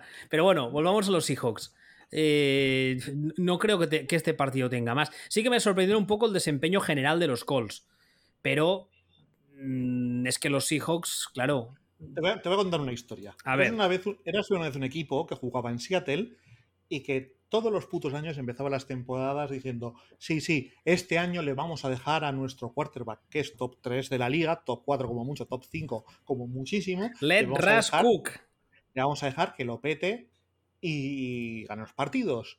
Y el equipo que empezaba así y empezaba ganando y ganando y ganando y ganando en septiembre y, nos trataba de ganar. Y entonces llegaba el malvado head coach y decía, jo, ya sé que estamos ganando, pero es que así no se gana, se gana corriendo y no pasando. Y entonces despecía a su coordinador ofensivo y el equipo se iba a la mierda. bueno, pues ahora mismo, este año, fast forward hasta este año, este año estamos en ese momento en el que el equipo empieza eh, dejando que Russell Wilson haga su mierda y el equipo gana. Entonces calculo que le quedan un mes aproximadamente antes de que Tío Pete se vuelva loco y diga, no, no, así sé que ganamos, pero vamos a ganar como se debe jugar. Hay que ganar de otra forma. O sea, es, un poco la versión inversa a cuando sale sale, salía Xavi Hernández y decía, jo, pero es que, es que hemos perdido, pero hemos tenido la posesión y, es que además no se puede jugar en campos donde el césped mida más de 4 milímetros. Pues esto es lo mismo. O sea, esta historia, dime tú si no te suena a la de toda la vida de los hijos. Empezar dándole a Russell Wilson esto hasta que llega el Gargamel, se raya eh, hijo de su propio equipo. Sí, lo que pasa que yo, yo tengo la esperanza de que después de, lo, de la temporada pasada hayan aprendido la lección. Porque es que la, es que la temporada pasada fue, fue escandaloso. Y fue, fue, muy evidente. De todas formas, al final, y, bueno, pasando un poco a los Colts, a Colts, que en realidad prácticamente la diferencia que hay en el marcador es la diferencia que hay entre el rendimiento en este partido entre Russell Wilson y Carson Wentz, que hace un partido horriblemente malo. Entonces. No sé, no sé, eh, hasta qué punto la lesión tuvo influencia. Y yo, yo creo que ha vuelto antes de tiempo. Pero bueno. Yo, yo no lo sé. O sea, yo no sé qué, qué queda del Carson Wentz que había en ese cuerpo y si volverá a salir o. Y si volverá a salir o no porque a lo tonto, a lo tonto cumple 29 años eh, en un par de meses. Que parece que no, pero es que ya son, ya tiene casi 30 y, así de entrada, pues mal, pues eh, habrá que habrá que verlo. Tiene una ventaja y es que juegan en una división infame. Sí, que es, que es la que es la risión. Igual se lo salva. Que es la risión, entonces, no, y que el entrenador, el head coach es bueno y de todo. Lo que pasa es que tienen tienen un calendario que, que, es un poco lo que decíamos antes de, no me acuerdo de qué equipo era, que a lo mejor se pueden meter en, en playoff a base de, que su división es mala y, ir, ganando. Pero es que cada vez que salen de su división es que se cruzan con la NFC oeste. que, son, que son todos bichos, ¿no? Pues todos ahí, uno tras de otro, pim pam, pim pam, pim pam, pim pam. Madre mía. Pim pam más Dolphins, más Ravens. ¿Sabes? O sea, bueno, la, con la con la FC, con la FC lo diré. Eh, norte. También, tiquitán, titán, titán, titán, titán, titán, titán. Con Riders. es que eh, con, con Buccaneers. O sea, tiene, es que tiene, tiene, un, tiene un calendario. Tiene un calendario los Colts que más vale que estén finos porque les van a les pueden dar pero bien. Y claro el problema que tienes es que yo personalmente Wentz en su estado en el estado que sospecho que está tanto física como psicológicamente no creo que sea el quarterback ideal para tener en el campo enfrentándote a equipos que te vayan a, a ir a soltar un guantazo en la boca nada más empezar Hablando de quarterbacks que no sabemos en qué estado están, pero que parece que ya bien, eh, Denver Broncos 27, New York Giants 13. Eh, después de toda la historia truculenta de estos años de Teddy Bridgewater, al final, esta offseason, cuando faltaban nada, porque recordaréis que fue como un culebrón, cada día eran declaraciones diferentes, eh, los Broncos decidieron nombrarle como quarterback titular. Y bueno, yo tengo la sensación, no sé hasta qué punto es que el equipo que tenía delante no estaba mucho para lo que tenía que estar, pues que realmente Teddy nos mostró lo que creemos muchos que es lo que va a hacer en esos broncos, que es un poco game manager sin, sin, sin, muchas cagadas ni tampoco muchas, eh, muchos fuegos artificiales. ¿Te acuerdas las discusiones que teníamos el año pasado, a final de año, con que gente que venía y nos decía, porque la defensa de los Giants es buenísima y ha mejorado un mogollón? Y yo decía, no. que sí, porque era tal. No. No, no, no, no, no, no, no, no, no, no, no, no, no, no. O sea, mal. mal. Bueno, pues esto es. O sea, la defensa de los Giants se, se acaba de comer 27 puntos y un partido de que parece Joe Montana de Teddy Bridgewater. Está, bienvenidos a la defensa de los Giants. Sin embargo, la defensa de Broncos, que llevamos también dos años diciendo eh, que está entrenada de cojonudamente bien y que ojo con la los Broncos y que es un equipo, esto sí que es un equipo por culeros, el término que hemos utilizado muchas veces, pues cogió a Daniel Jones y, lo sacudió en la, como si fuera el felpudo en la ventana. sí, ya está. O sea, no. Fue. Los dos fueron. De hecho, fue un, fue un partido casi sorprendente la sensación de, de, cómo se ajustaron los dos equipos a lo que nosotros decíamos que eran. Yo, eh, yo francamente, esperaba que los Giants no estuviesen tan mal. Yo, yo tengo, o sea, yo tengo fe en que Joe Judge está, está construyendo algo y tal, pero es que, es que de momento, insisto, es una, solo una semana, etc. No sé cuántos sacks le cayeron a Daniel Jones, porque esa es otra. ¿Dos solo? Dos. Ah, yo no sé por qué tenía la sensación, así eh, echando la vista atrás, de que habían sido más. Pero vamos, la... que, no, que, que, no jugó, o sea, que fue un mal partido de Daniel Jones, pero no fue un partido abominable como el de otros que hemos hecho.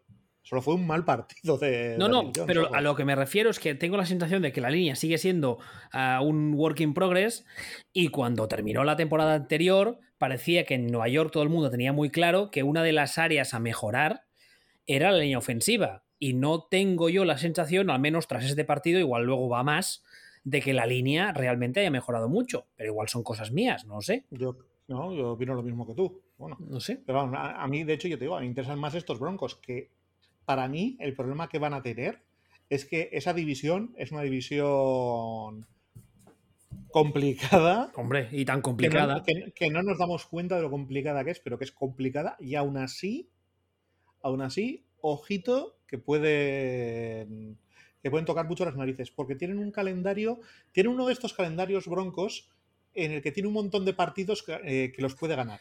También los puede perder, pero los puede ganar. De estos que dices, eh, lo juego contra un, contra un buen equipo, pero no contra un equipo bestial. O sea, yo qué sé, contra Steelers, dices, es que lo, lo, pueden ganar, realmente. Tal y como están Steelers en ataque, además.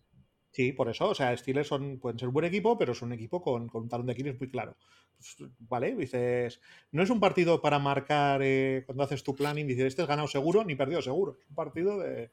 Ojo, y tiene un montón de partidos así que si se pone a ganarlos, eh, va cogiendo velocidad, claro, al final te vas a encontrar cuidadito con cuidadito con estos broncos con dónde puedan acabar. O sea, es uno de mis eh, parte porque me gustan y me gusta cómo están entrenados y todo esto, pero es uno de mis tapado. No sé, Sí, gracias, estaba buscando la palabra. Ya sí. me imaginaba. Es, eh, es, uno de mis tapados para, para entrar en playoffs, no para más, pero eso sí. Hablamos de esta división ahora, que es la de los Broncos, Chargers, Kansas City Chiefs y Raiders. Y los Raiders esta madrugada pasada en el Monday Night Football han ganado 27 a 33 a los Baltimore Ravens. Eh, todavía no he visto el partido entero, pero ¿qué ha pachado? Pues que a los, que, que a los Ravens les falta medio equipo por lesiones. Están, están, les ha pasado por encima el teorema del cementerio indio. Qué pena. O sea, no sé si no sé si te has fijado en las noticias de las últimas, sí, últimas semanas. Sí, sí, sí. Pero están, ca están, cayendo como moscas. O sea, parece una, parece una peli de Segunda Guerra Mundial en la que cada, todos los jugadores de los Ravens están enseñando. Mira, esta es la foto de mi, de mi novia. Nos vamos a casar en cuanto vuelva. Muerto. o, pues mira, o este es... Me voy a jubilar mañana, ¿no? Con las películas de acción de los 80. Sí, eso es muy. Eso es muy. Pero eso lo tiene que decir un secundario negro con bigote. Exactamente. Sí, es ese, es ese rollo, sí, pero, pero sí es como, sí, fíjate, y esto sí, luego volveremos y montaré una ferretería. Por cierto, un detalle que me ha hecho muchísima gracia de este partido es ver a eh, John Gruden uh, alabando a, a Derek Carr. Que es en plan. ¿En serio? ¿Le, ¿Le, creerá alguien? ¿En serio? ¿De verdad? A estas alturas, Chucky. El el partido de Derek Carr es normalito, ¿eh? Ya, ya, por eso mismo. O sea, no, no, pasa, no pasa de normalito. Pero sale, sale a ponerle por las nubes y dices, a ver, primero que ha tenido otros partidos mucho mejores donde tocaba más, quizá. Pero es que además llevamos años, años con la matraca de que ahora ha ido a preguntar ahí, ha ido a preguntar allí, que un trade aquí, O sea, llevamos años con la tontería esta y ahora mm, sale porque han ganado en plan, en plan, oh, es que le quiero, le voy a, vamos, le voy a adoptar, mm, ¿sabes? Y es como, ¿qué haces? Que, que ya me pregunte por Aaron Rodgers a cambio de Derek Carr. Igual le cogen el teléfono esta semana. Hostia, los Raiders con Aaron Rodgers y Chucky podría ser algo. Podría ser o muy divertido o de frenopático, ¿eh? eh ambas no son excluyentes. También es verdad. Bien visto. Eh, va, y ya para terminar, lo he dejado para el final, que sé que hacía ilusión. Green Bay Packers 3, New Orleans Saints 38. Eh, yo solo diré que yo siempre creía en James Winston.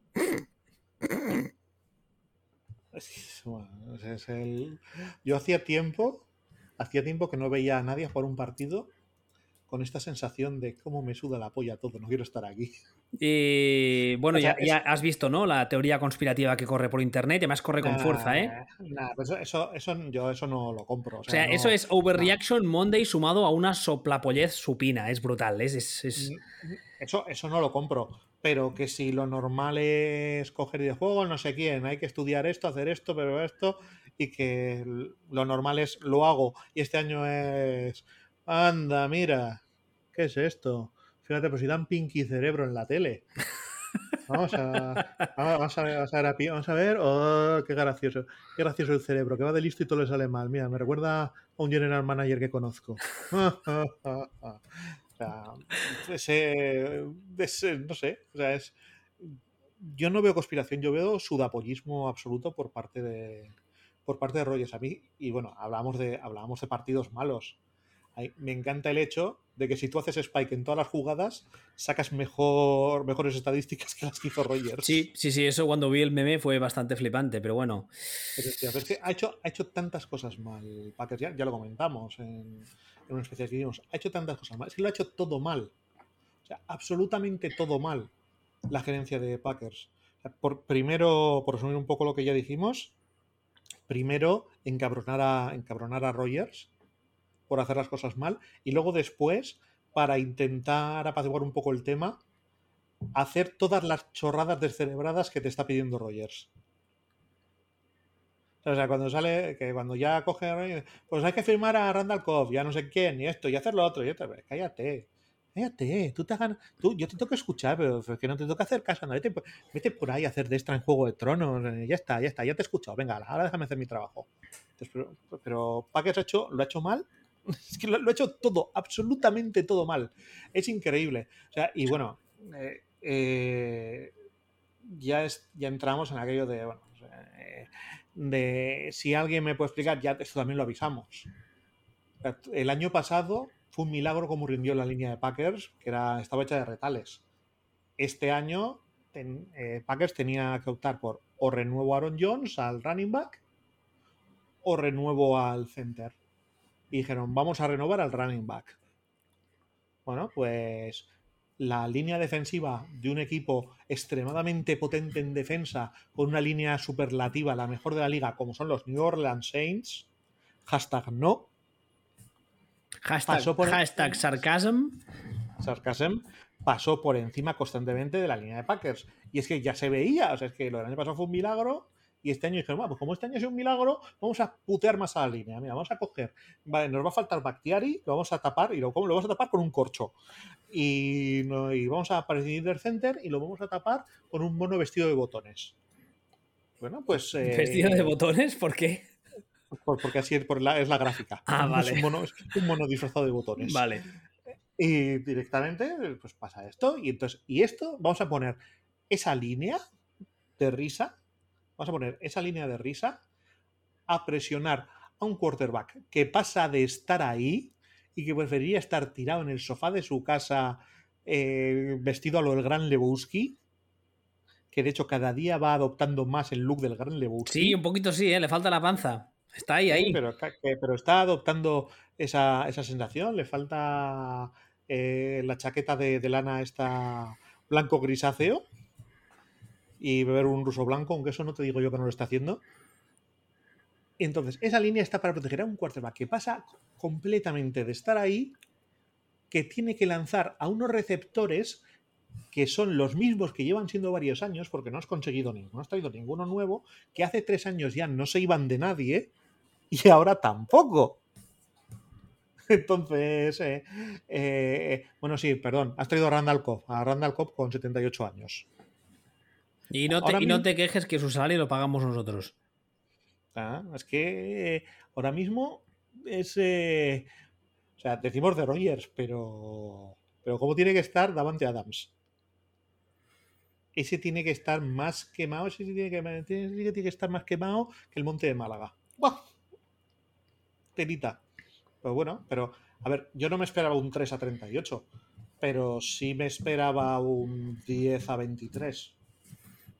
Pero ya puestos ya, una vez ya que te has caído y que y que estás y que estás haciendo el ridículo, es casi mejor hacer ridículo a lo grande, porque eso a veces sirve para que pasen cosas. Ah, no, no, eso está clarísimo. O sea, si vas a perder, hazlo a lo bestia para que explote todo y no quede más remedio que, que hacer, hacer borrón y cuenta nueva. Eso es obvio. Y por supuesto, por supuesto. Ojito, mucho ojito, a la diferencia de valor de Aaron Rodgers hace, hace seis meses al valor que tendrá Aaron Rodgers dentro de seis meses cuando se lo traspase, jugando a este nivel. ¿Ya? igual, o sea, ahí todo esto, y todo esto es el trabajo de Gatekans. Y Gatekans lo está haciendo tan, tan, tan, tan, tan mal que, que yo le voy a dar 10 Gettelmans sobre 10 ahora mismo. Recordad que nuestra escala de Gettelman ¿eh? es como eso de los terremotos, pero en incapacidad de los general managers. En este caso, pues Gettelman se llama 10 sobre 10. O sea, el, estándar es. El estándar es. Si no hubiéramos hecho nada, si tú no haces nada, o no calmas todo, todo va tranquilo, y traspasas a Rogers eh, después de la temporada pasada, antes del draft, habrías sacado X. Cuando lo traspases dentro de seis meses, vas a sacar Y. Teniendo en cuenta que estamos seguros de que el equipo este año no va a ganar a Super Bowl, precisamente, o sea que los resultados van a ser una mierda, tu gestión le ha costado a Packers X menos Y. Lo que habría sacado por Rogers hace seis meses, cuando era, cuando era MVP, con respecto a lo que sacarás cuando lo traspases dentro de seis meses. Es decir, dos chicles de venta, un botón y una chapa de Eduardo Chozas con la camiseta del Teca. Hashtag referente viejuno. mi, mi, favorito de los que no eran vascos. Eh, aparte de eso, lo de Winston, ¿qué? ¿Nos lo creemos o no? A mí nunca me ha parecido tan malo. Pero. Hostia. Joder. No, o sea, no, nunca me ha parecido tan malo. Me ha parecido siempre nivel suplente. No, no, serás de los que me dicen en Twitter que es, no es tan malo porque rinde, ¿verdad? No, porque me parece que tiene que en la NFL caben 60 quarterbacks, 64, ¿no? Dos por equipo, y me parece que, que él es uno de esos 64. Que probablemente sea del 33 al 64. Pero me parece un. Me parece que en circunstancias normales es un buen suplente para cualquier equipo. No me parece, no me parece una calamidad como, como otros. Hombre, como Sean Payton le haga jugar mínimamente bien, yo ya dije, le hay, hay, que darle el Coach of the Year los próximos 10 años seguidos. Yo, sí, eso sí, pero yo también, igual que hablamos esto de Packers y de las no sorpresas, realmente nos vamos a sorprender porque la, porque la defensa de Packers apeste. Hombre, no es una de las tradiciones de, todos los años. No, no, no, o sea, es, o sea, hay una serie de tradiciones, ¿sabes? Es como lo del almendro vuelve a casa por Navidad, ponemos el no sé qué, las luces que pone el alcalde de Vigo, ¿no? y esto, y la defensa de Packers apesta. Y todo eso pasa pues a la, altura de Navidad, nuevo año en playoff, básicamente. Pues este año, cada, cada, año la Navidad llega antes, en este caso el rendimiento de la defensa de Packers, bochornoso, empieza ya desde, desde septiembre lo hacen, lo hacen por, por, por ti, por los demás fans de los Packers, para que no os, ilusionéis. Y así ya, pues empezáis el año, pues es como yo que he empezado a perder en la fantasy. Bueno, yo es que, ¿sabes qué pasa? No, me voy a callar. No, voy a callar. es que no, es que no me apetece, no, me apetece hablar de esto porque es que es. Cuando vas, cuando vas diciendo esto es un poco, el otro día, el otro día lo puse yo, puse con el ejemplo de, del plano, del último plano de, del Club de la Lucha, en el que van, en el que van mirando cómo caen los, eh, ¿Eh? los, rasca, los rascacielos. Elena Bonham Carter y Edward Norton cogidos de la mano delante del ventanal. Exactamente. Y, y la sensación al ver un partido de Packers es un poco esa. Esto estás delante y estás viendo cómo van cayendo los edificios. Y van cayendo. No puedes hacer nada. Es, es, es un poco es la misma sensación que ahora que se ha hablado del 11S, pues cuando te estabas viendo la tele y decías que se cae, ahí la madre que se cae, y tú estás ahí y estás viendo cómo se desploma todo, casi parece que a cámara lenta y es inexorable. Y, pues, pues, Una metáfora, comparación un tanto truculenta, pero se acepta. Hombre, no, es la, la, sensación, por eso me iba primero a la. Me he ido primero a David Fincher, ¿no? Pues en este caso, la no era temporada, es este ciclo de Packers, llevamos desde, desde que explotó todo y fuimos todos conscientes, pero todos éramos conscientes de que, de que Rogers se acababa y habría que empezar otro ciclo. Por cierto, sí. perdón, perdón, que te corto, no, sigue, sigue. No, iba a decir que lo que nos dimos cuenta el día del draft fue que no que se acababa el ciclo, sino que el ciclo se iba a acabar ya y que la gestión de ese cambio de ciclo estaba siendo nivel Bartomeu. Habrá que ver, evidentemente quedan muchas semanas y puede ser que la cosa se enderece y tal, pero si las cosas siguen más o menos como creemos, si la temporada acaba más o menos como creemos que va a terminar, habrá que ver quién es el listo que se acaba llevando a Rogers por cuatro perras. Entre otras cosas, porque, por lo que decías tú ahora, ¿no? Porque su valor se habrá reducido y porque además todo el mundo sabe que quiere irse, etcétera, etcétera. ¿Qué equipo se lo lleva porque como encima sea un equipo medianamente bien montado, Rogers saldrá de Packers quedándole todavía algunos años para ser top, puteadísimo, ultra motivado para dar por saco de forma metafórica a los Packers desde la distancia, semana sí, semana también. Y no solo eso, sino que encima alguno, si es listo, se lo ha llevado por un valor mucho menor del que hubiese tenido hace eso, seis meses. Ah, o sea, yo porque no quiero que se acabe la temporada porque acaba de empezar. Pero ojalá tener un DeLorean para irme a de aquí seis meses, sentarme con palomitas y verlo. Porque yo estoy seguro que va a ser divertidísimo. Evidentemente, lo siento para los fans de los Packers, no, claro. Bueno, a ver, yo realmente a mí me apetece ver la rueda de prensa, la primera rueda de prensa de, de Rogers en su nuevo equipo. Sí, eso también puede ser. Por, por, por, no, porque es un tío que no se muere de la lengua. No, y, y además es que no. Es, es, un, es, un, es un tipo muy expresivo en cuanto al, al, lenguaje corporal. No, uno de sus fallos, entre comillas, yo no considero que sea un fallo, es que se le nota todo. Es muy transparente. Cuando está cargado se le nota, cuando está contento se le nota, y entonces es lo que tú dices. Sumado al hecho de que nunca se muerde la lengua, una vez esté ya fuera y que quedar bien con este o con el otro les, con perdón, les sude la polla, ese día puede ser extremadamente divertido. Tampoco creo que pueda decir gran cosa más de lo que ya ha dicho. Eh, ya te digo, ojalá, ojalá poder ir, poder ir, al futuro para verlo, porque ya te digo que eso va a ser, va a ser curioso de ver, pero bueno, ya llegará. Demonios. ¿Eh? eh nah, demonios, demonios, Martí. Exactamente. Uh, pues nada más, ya hemos hecho el repaso a todos los partidos. Esperemos que la semana que viene haya temas más concretos de los que hablar y no tengamos que hacer aquí un poco de, de repaso. Yo supongo que sí, ¿no? Algún que otro tema ya habrá más. No, a ver, sí, yo supongo que la semana que viene ya habrá algún partido que nos dé información real sobre un equipo. O sea, no como esta semana, que es lo que estábamos diciendo, que al final ha sido todo más o menos cabía esperar esto, cabía esperar esto, cabía esperar esto. Claro, es que no ha sido. A, a otros años nos ha pasado que la semana 1 tiene varias sorpresas gordas que dices, ¿qué, ¿qué, ha pasado? Pero este año no. Este año ha ido todo bastante dentro del guion que más o menos teníamos todos, la, todos en la cabeza, ¿no? Que, a ver si este. La semana 2, por ejemplo, Eagles se, se, cargan a Niners y tenemos que dedicarnos a pensar por qué ha pasado. Y a pedir disculpas a, a, los fans de los ya, Eagles. ¿Por qué? ¿Por, el, ¿Por qué tengo que pedir disculpas? Por estar equivocado. Tú, tú, no tú, tú, con, o sea, con los años que hace ya que me conoces, ¿tú realmente me ves pidiendo disculpas por una opinión? No pide disculpas Pedro Sánchez, porque tenemos la, la, la luz a precio sangre y unicornio, tengo que pedir yo por equivocarme con los Eagles. Anda, tira.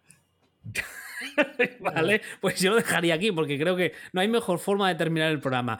Uh, recordad, arroba sillonball, arroba wbistuer, y las plataformas habituales. Hasta la semana que viene. Hasta luego.